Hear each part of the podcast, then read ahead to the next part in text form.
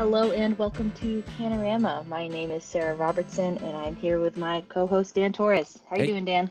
I'm doing well, Sarah. How are you? I'm good. And I'm excited to have on the show with us today Grace Banish. She is the town clerk for the town of Shutesbury, and we are going to talk a little bit today about local elections and public access and how elections are kind of at the center of a lot these days. Welcome, Grace. Thank you for having me. So, Grace, one of the things I wanted to talk to you about today was that I've heard that town officials and specifically town clerks like yourself are getting overrun with these records requests about the 2020 election. There's the big lie that we're all familiar with, that the election was stolen, and it's playing out in the form of these records requests. I was hoping you could tell us a bit about those and what it's been like dealing with that on your end. Absolutely. So I want to start by saying that I really enjoy filling public records requests. I think that access to public records is a fundamental pillar of government and democracy. And I also have been on the receiving end for the last 2+ years now of these predatory records requests. And I want to be very clear about what I mean when I say a predatory records request. This is not just any records request. It has to meet specific criteria. Number one, it is either implicitly or overtly hostile. Number two, it is submitted simultaneously or successively to multiple election jurisdictions. And number three, it is asking either partially or in some cases wholly for records that either do not exist or are not public, and it would be very easy and obvious to know ahead of time that those records either don't exist or are not public. So an example, a very popular records request that I get from people all over the country, here in tiny little Shutesbury, a western Mass hill town of about 1,700 people, has been for ballot images. Now, the first thing you need to know is that in Massachusetts, we don't create ballot images full stop, because it is prohibited by state law to create a image of a cast ballot. So there are some towns and cities in Massachusetts that use voting equipment that in other states might be taking ballot images, but in Massachusetts that capability is turned off and dismantled before the machines are ever allowed to be used. So no one in Massachusetts has ballot images in the first place. You then add to that, here in Shutesbury, like so many small New England towns, we are hand-counting, hand-marked paper ballots, and we have a old-fashioned wooden crank-turned ballot box. You know, it's got the number ticker on the front, it's got the crank that goes around, it's got the little bell that goes ding. This is not a machine that is capable of taking images in the first place. It doesn't have the right parts. So I started getting records requests for ballot images right after, at the end of November in 2020. And at first I was super confused because I assumed, well, no one would have that. And then eventually, because I just kept getting these requests, I went out and I talked to other people and I did research and I learned that, oh, things work differently in other states. So this is a request that might make sense in Arizona, but it doesn't make any sense in Massachusetts. And then I figured out that, oh, that's because these requests are being copied and pasted. So what's happening is people who are organizing and making money off of the big lie post these templates to their followers and say, submit this to every single election office in the country that you can find. And what ends up happening is something functionally similar to a distributed denial of service attack, where small offices like mine just get completely overwhelmed. And where are these requests coming from? Or can you even tell? Sometimes you can tell, sometimes you can't. Sometimes they come from people in the Boston area, sometimes they come from people in New Jersey, sometimes they come from, you know, but most of the time it's coming from multiple sources. So I'll get the same copied and pasted request from like 5 different people in the space of a week, asking for stuff that, you know, people who sometimes those accounts are, you know, anonymous email accounts, which is totally allowed to do.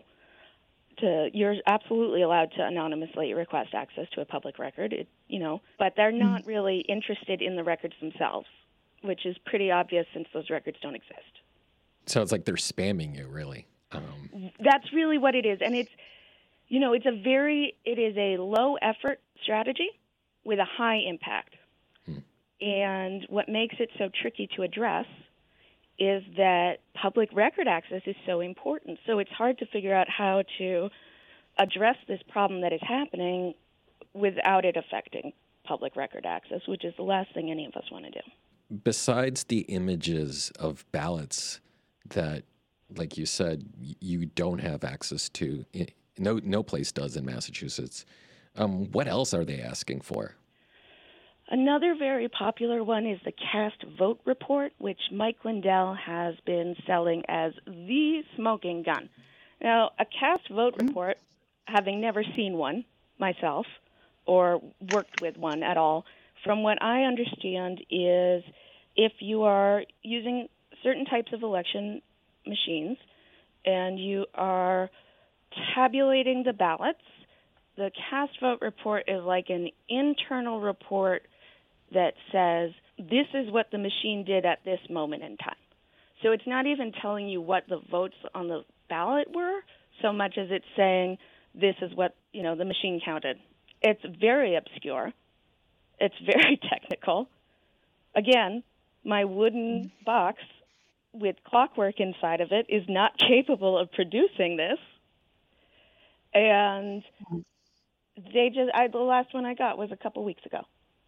Like, it's not like this just happened right after the 2020. This has been constant since 2020, and it started just before 2020. How many do you think you've gotten to date? Dozens. I have a binder that is full of them because I realized pretty early on that we had to start keeping track of these since so many of them replicating requests that have been made several months ago, often by the same people. If you keep track of them, it makes it a lot easier to respond to them. So this document, this binder I have that I started making as a way to help myself do the work, has really turned into a record of this very organized harassment campaign. Can you talk about the burden that this puts on small towns when you get this large number of requests for things that you don't have because for state laws or your machine is one, like you talk about, is it's just the old kind of machine that just takes in ballots old school. You're like cranking something. It's not a modern machine per se, but what is the burden? You don't have the staff. Is it just there are too many requests and you have to respond to all of them? Can you just say, we do not have this information and send that back to them? So I can tell them that we don't have the information, but I still have to check. The thing about a public records request is that I can't ignore it. That's what makes this different from just spamming or trolling somebody online. You can ignore that kind of behavior. This, I am legally required to respond to every request fairly and conscientiously, and to do my due diligence. That takes up time. I'm a small-town clerk. I'm only paid for 25 hours a week. I am currently having to work at least 5 hours a week of unpaid overtime to keep up with the election mandates. But when I have to spend time writing a thorough and correct response to someone out of state who wants a cast vote record about why that doesn't exist, that's time I don't get to spend doing the work I'm actually supposed to be doing for my neighbors. So what it's really doing is robbing the taxpayers because they're paying for that time, and it's not doing them any good.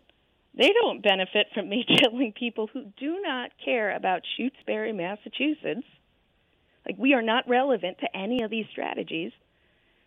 That, nope, we do not have a cast vote record. Nope, we don't have any ballot images. I don't have a tape deck. And do you have to provide the reason for that? We do not have that because no place does in Massachusetts? I don't have to. At the beginning, we did. Mm-hmm. That added a lot of time. Mm. If people are interested in knowing why we don't have those things, I am delighted to have that conversation. Mm. For the meantime, mostly what I say is there are no records responsive to your request. That's the one. All right, thanks for that, Grace. And we have been speaking with Grace Banish, the town clerk from Shutesbury, about local elections this year. And when we come back, I'd like to ask you about what kind of election mandates you're dealing with now. And we'll be right back after this. All right, hello, and welcome back to Panorama, where we are speaking with Grace Banish, the Shutesbury town clerk, about the upcoming election and elections in general. So, Grace, you talked about in the last segment how there are new election mandates that you are kind of grappling with as a town clerk. I believe you're talking about the VOTES Act. Would you tell me a bit about how that's changed your job? Yeah, so the VOTES Act has been both a blessing and a curse, I'd say. I am so relieved that it got passed, that it finally got passed. I am so relieved. I've November 8th will be the, I started as an assistant town clerk in 2019. November 8th will be the ninth election I have administered, and until September, every one of those elections has been administered under a different set of laws. So I am just over the moon to finally have something that's going to be consistent from this upcoming election to the next one, hopefully more or less, and be able to plan ahead and have something to give me some sort of solid ground. I'm so happy. We also have a lot of work to do to make the VOTES Act actually effective in Massachusetts. So a big thing I've been struggling with here in Shutesbury over the last couple of weeks has been the required minimums for early voting. Because Shutesbury is a town with less than 2,000 voters, my office is required to provide in-person early voting for 25% of my usual business hours. I've rounded that up a bit to 2 hours a day during Monday through Friday. And then our required minimum for weekends is 4 hours on at least one day per weekend. That was a change from what was originally proposed. Originally, they were proposing 2 hours per day, per each day, per weekends. And myself and a bunch of other small town clerks pushed back on that, because if you're saying that we have to be providing early voting Monday through Sunday in the small towns, that means one person is working nonstop for a month, and that would kill us. That is overworking, and we wouldn't be getting paid for that time. So we had to push back just to take Sundays off. And when I say take Sundays off, what I mean is we're pretty much still here working, because we still have to process any ballots that have come in through the drop box. We still have to do data entry. We still have to respond to voters. So a lot of the times, even if we can take one day off, we're still going to be here. That's been, and in Shutesbury, we've had very low turnout throughout this early voting period. It's been pretty much either 2 or 4 voters a day. The highest we've had so far for daily turnout was 7 voters. In 2020, our highest daily turnout was around 200 voters. So there is a huge range of what I could be expecting when I'm trying to plan for early voting. It's very difficult. This has been a huge learning process. The big problem is that the state didn't provide any funding for this. So this is a massive increase in labor costs. And right now that's all coming out of my own town clerk budget. And Or out of your own personal life. And my own personal life, exactly. And it's more than we need. And it could, you know, I often feel frustrated that I have to offer it at the same place in the same time pretty much every day because, you know, stuff is going on around town. If I could go to where the stuff is happening, then maybe I could get more voters. But, you know, in a small town like Shutesbury, in a hill town, that stuff is happening outside in most places. It's not happening in the kind of place you can set up a precinct. So it's been frustrating and also a huge relief to have something that I know won't change overnight or like at 5:30 on a Friday. Can we step back for a second? Because I might have missed this. The VOTES Act, what is it? Is this a state law? And if I'm hearing you correctly, it seems like there was additional mandates imposed on towns like yourself, but there isn't the funding to get it done. Is that what I'm hearing? Is that correct? Yeah. Oh, there was actually a challenge in the Massachusetts Supreme Court over the VOTES Act. Yes, because the Republicans argued that it was a violation of the state constitution because the state constitution prescribes absentee voting as requiring an excuse, which that's also hugely frustrating as a town clerk because one of the things that really bothers me about in-person early voting is that it is nothing like in-office absentee voting, which we already had and we already were doing and works great and isn't disruptive, but the state constitution says that absentee voting is only available for people who are unable to attend the polls in person on election day due to either absence, religion, or disability, and that those are the only three things that can do absentee voting. So instead of passing a constitutional amendment, which at this point I'm like, that makes the most sense in this situation, we created a separate system for in-person early voting. Yeah, so the VOTES Act was passed in June. Oh, God, I remember that. It was like a few days before my special election on June 28th was when it was finally passed. It was like the Friday before. And I was like, wait, do I have a whole new set of laws for my election on Tuesday? Oh, man. I didn't. Because it was too close. The new law wasn't going to affect me because the election was too close. But I was so panicking for a second there. But so if I'm understanding the VOTES Act correctly here, it's a state law that expanded the ability to do voting by mail, by many different forms, early voting, right? All of these expansions. Yeah. So it's seen as a way to increase voter turnout in the state in many different facets. But you also see a bit of a drawback given that you have a very small team, a limited number of hours to then accommodate all of these expanded hours and possibilities. And like you said, it could fluctuate from 2020 having 200 votes a day to 7 or 2, right? So it's and one of those 2 votes is the poll worker. Oh, wow. Okay. It was really one. We got one voter. Okay. So the VOTES Act, I'm a big fan of a lot of parts of the VOTES Act. The VOTES Act is a Massachusetts state law that was passed in June of 2022. It made vote by mail a permanent option for everyone in Massachusetts, and it increased the number of early voting hours across the state.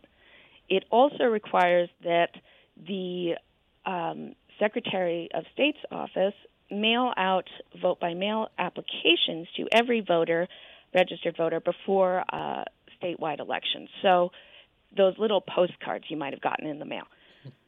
Now, I've mailed out around 480 vote-by-mail ballots, and I've gotten about 180 back so far.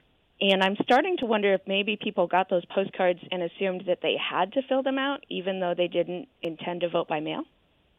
That's one thing. I think that we've all gotten so used to vote by mail that we tend to forget it's still really, really new in Massachusetts.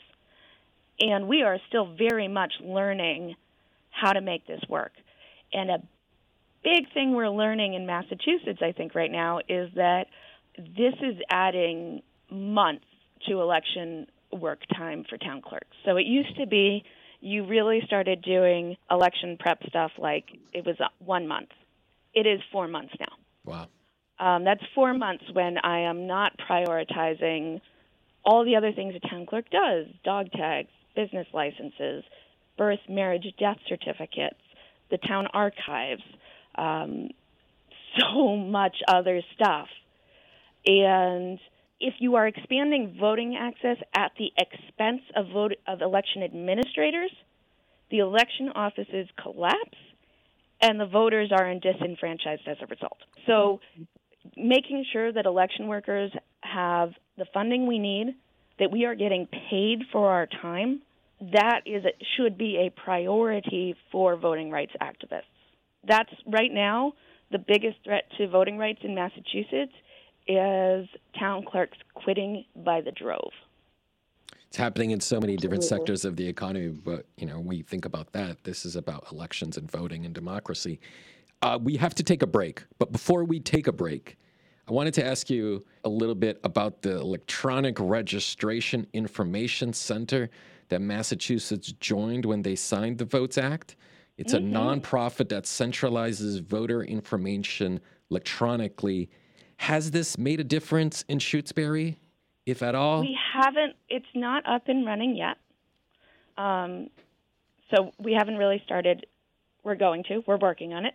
And this statewide, like not just in Shutesbury. Statewide, we haven't started. We haven't gotten access to that data yet. I am so excited for when we do.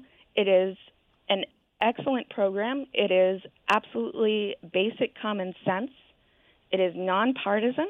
The federal government should be doing it, and I am so grateful that Eric exists to step in and fill the need. I am so excited because right now the process for getting information when people move out of Massachusetts and register to vote in another state, unless the voter takes it upon themselves to inform us, which most people don't do that, it's very cumbersome. Mm-hmm. And joining Eric is going to make it easy peasy. Great. We're talking with Grace Banish here, Shutesbury Town Clerk, on local elections and public records, and we'll be right back on Panorama. Hello, and welcome back to Panorama. We are here with Grace Banish. She's the town clerk in Shutesbury, and we're talking about local elections. And I actually heard recently about a case in Arizona where a judge ruled that it was completely legal for people armed with guns to stand outside of the ballot drop boxes in that state. I thought we had such thing as voter intimidation laws, but apparently not. And I bring this up just because I want to draw attention to the climate that we're in today around elections and the big lie that the election was stolen in 2020. And I want to see if you're feeling that in any way, Grace, in your role as a town clerk. I think we're all feeling it. So what's happening at that drop box in Maricopa County that is being surveilled by armed vigilantes is absolutely voter intimidation. It is horrifying, and it is completely inappropriate. It is also, I have seen that specific incident is having an impact on voters here in Massachusetts. On Saturday, I had a voter who came in to vote during early voting, who lives in Shutesbury. He's lived here for many years, but he used to live in Maricopa County in Arizona. And he walked in, and he looked around at our tiny little town hall basement with little bits of clutter and a historical ephemera and, us two volunteers hanging out New England style. And he looked at me with this haunted expression on his face, and he said, if I still lived in Arizona, that drop box with the men with guns would have been where I voted. And he felt grateful to feel safe where he was voting now, and also conflicted about feeling safe, and it was distressing. And I'm watching it, and I'm, until then, I had been thinking about this incident as something that's happening to other people, but it is affecting the voters who are in my care as well. This is a form of voter intimidation that is having a national effect because voters don't belong to just one community. We have roots and relationships everywhere. And as Americans, we're affected by what happens in other states. I want to say, in defense of drop boxes are boxes. It is literally the most basic tool in existence. There is no conspiracy to be had about them. They're just boxes, you guys.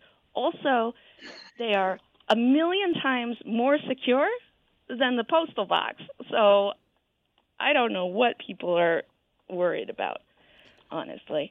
I wanted to touch on something that you said a little bit earlier. Is it hard in this environment to recruit poll workers, given this sort of sense of tension, polarization, and intimidation? And then also about town clerks. You said there's a possibility some might start leaving. Can you just expand on that a little bit more? What are the consequences if town clerks who are preparing these elections are changing hands all the time or quitting? What would happen to elections? Draw that out for us.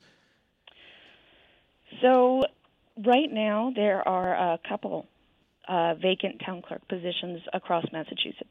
What's happening in those offices right now is town clerks and assistant town clerks from neighboring towns have banded together and are taking shifts to keep that office afloat until someone can be found to replace them.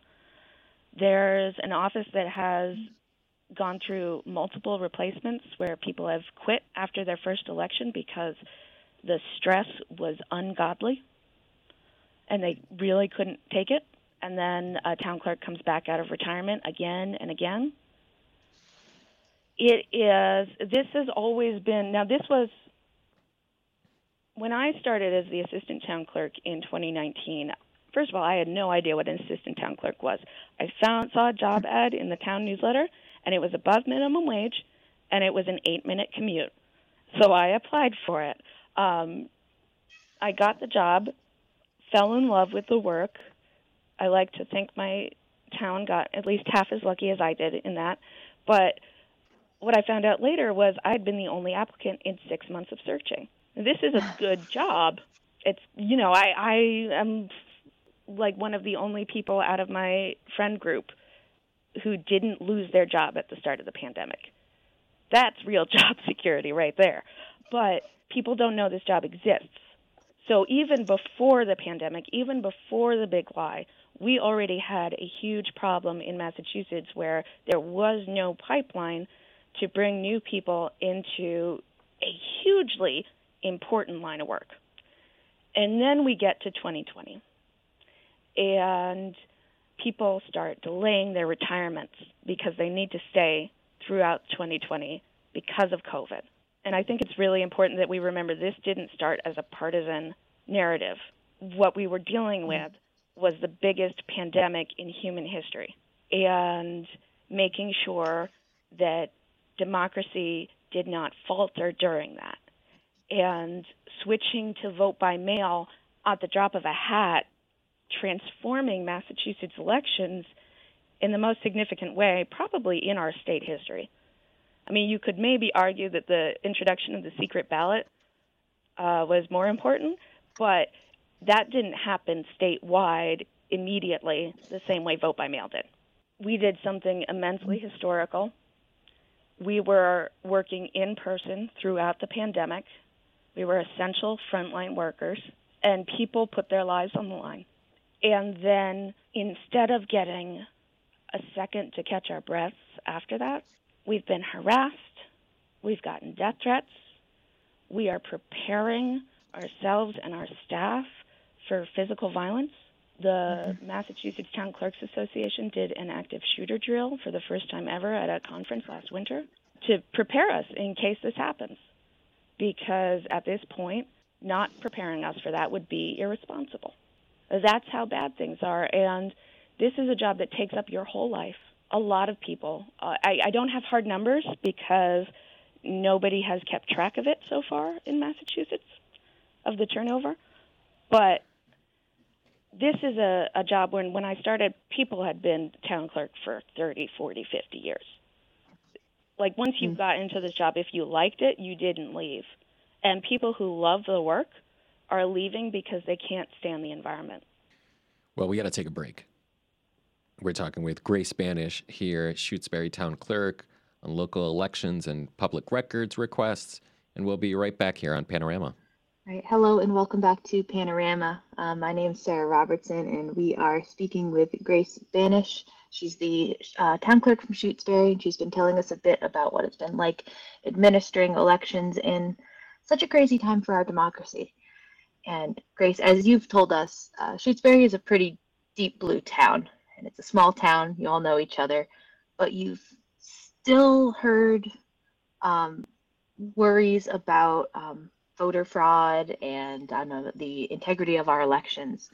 So what do you tell people who, I know, either think that the 2020 election may have been rigged, or who might be worried whether their ballot is actually going to count if they vote by mail? How do you quell those anxieties people might have? Yeah.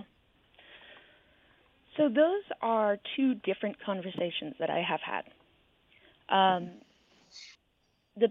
So I've had conversations with people who are convinced that the 2020 election was rigged. Not in Shutesbury, of course, obviously. They know we hand count. They've voted here their whole lives.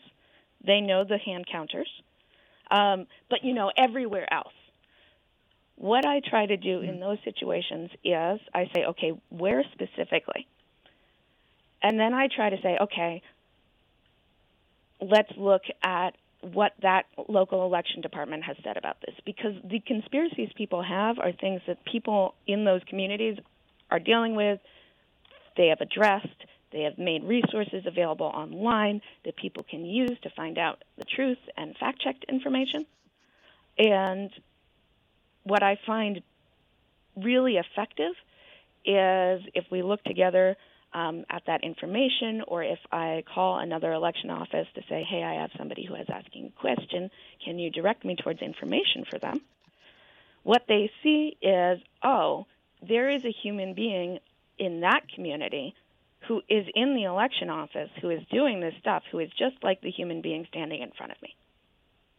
And that humanizes it a lot. You're not going to change anybody's mind, really. Not if they're deep into conspiracy theories, but you can change the tone of the conversation, and that's really important.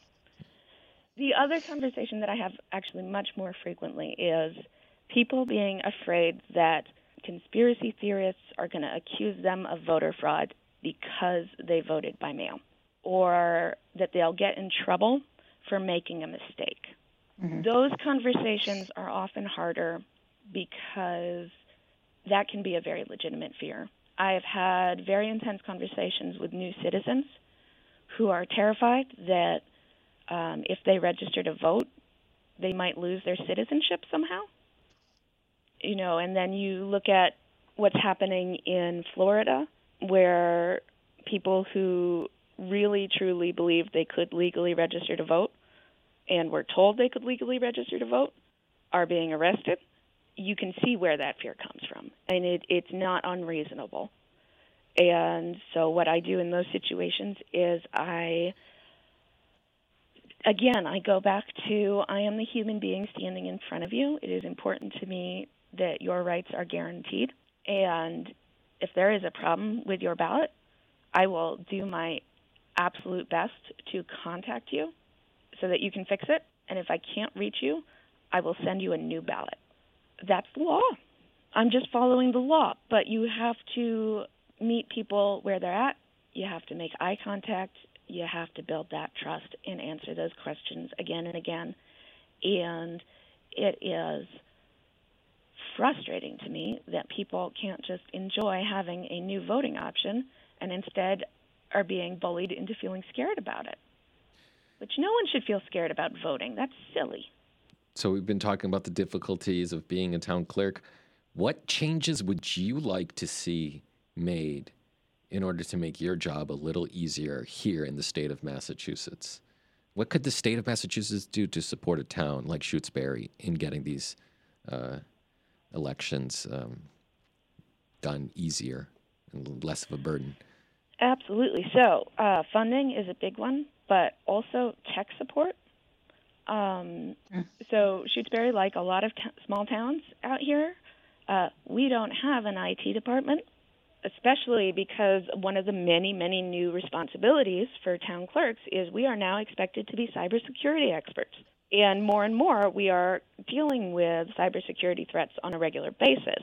So doing that without the backup and benefit of IT support is, I'm going to use this word again, it is silly.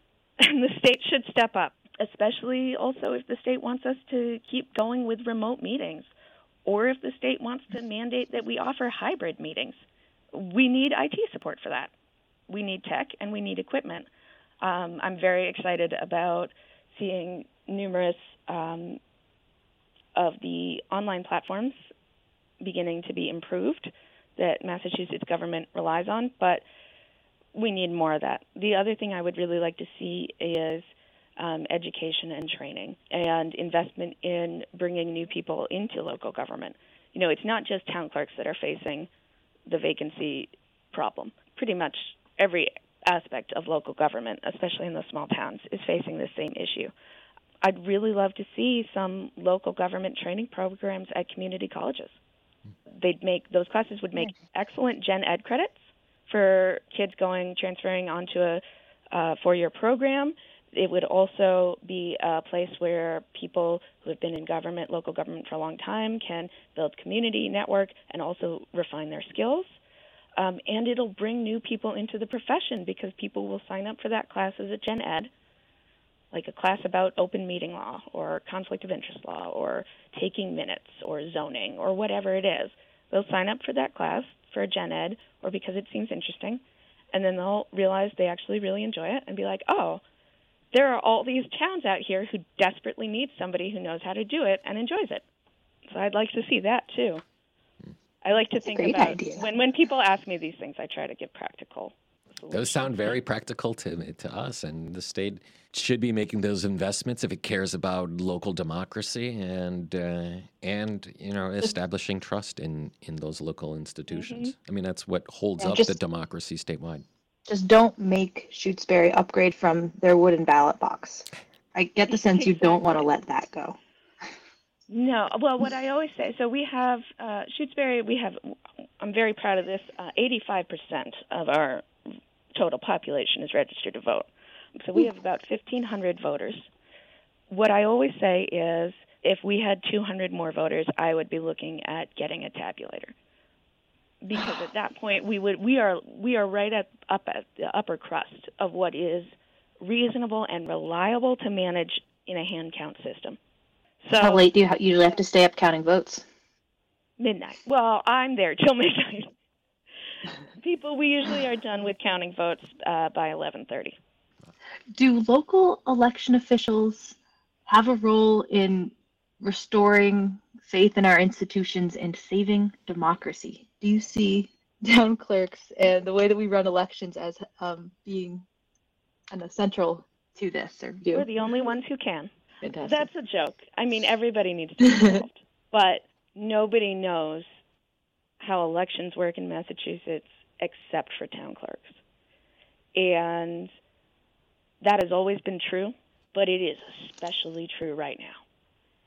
And what I have been so amazed to find is that for as absolutely crucial and fundamental this community is to the basic functioning of democracy in the Commonwealth of Massachusetts since the very beginning of our Commonwealth, there really isn't much written about us. People have not told our stories. So what needs to happen in order for town clerks to help save democracy is for our stories to be told. And that's what we're doing here, right, on Panorama. And that's a perfect place to end our conversation with Grace Banish, Shutesbury town clerk, on local elections and public records, and so much is riding on it. Good luck as we approach November 8th. I'm sure it'll be very smooth in Shutesbury. Thanks again for coming on Panorama. Grace Banish, thanks for joining us on today's show. And you can listen to this episode again online if you go to whmp.com/podcast/panorama. There you will find dozens of other episodes Dan and I have done with local leaders, activists, artists, and people making a difference in their communities. A new episode of Panorama airs every Saturday morning at 10:15 WHMP. You can also catch us on the AM stations at 1400 and 1240. Well, thanks for tuning into Panorama, and we will catch you next time.